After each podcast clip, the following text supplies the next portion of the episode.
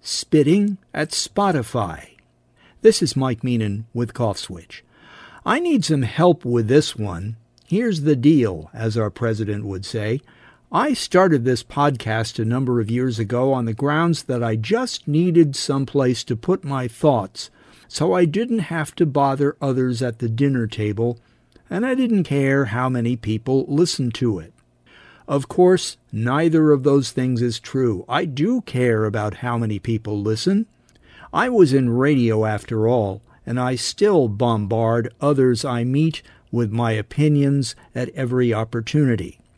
So I decided to put my SoundCloud podcast on Apple Podcasts and most recently on Spotify to expand its reach a bit. But I joined Spotify exactly one day before Neil Young and later fellow musician Joni Mitchell announced they were pulling their music off that platform because of misinformation that major podcaster Joe Rogan was spreading via his interviews on COVID vaccines, and the two claimed Spotify wasn't doing anything about it. Other content providers are upset over Rogan's handling of topics like race. So now what? Did I hitch my tiny wagon to the wrong horse here? Am I a scab if I stay on Spotify? I read that Mr. Rogan has 11 million listeners per show. I have about 10. No, I mean the number 10 with one zero. To its credit, Spotify says it will attach links to reputable sources when it encounters harmful misinformation, and Rogan claims that he will strive for more balance in his interviews in the future. There are, of course, bigger questions here. Spotify may fall under the broad umbrella of social media, but it paid a hundred million bucks to exclusively distribute Rogan's show and they promote him accordingly as their top act. That sounds like a conventional radio station to me.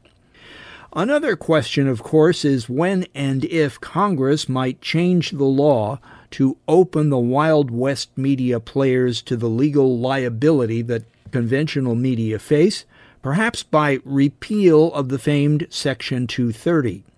That would no doubt make lawyers happy and give these platforms an idea of what most of the old lame streamers have to deal with. It's hard to hang on to free speech while also navigating which content simply offends and which causes actual damage. That process is known as editing.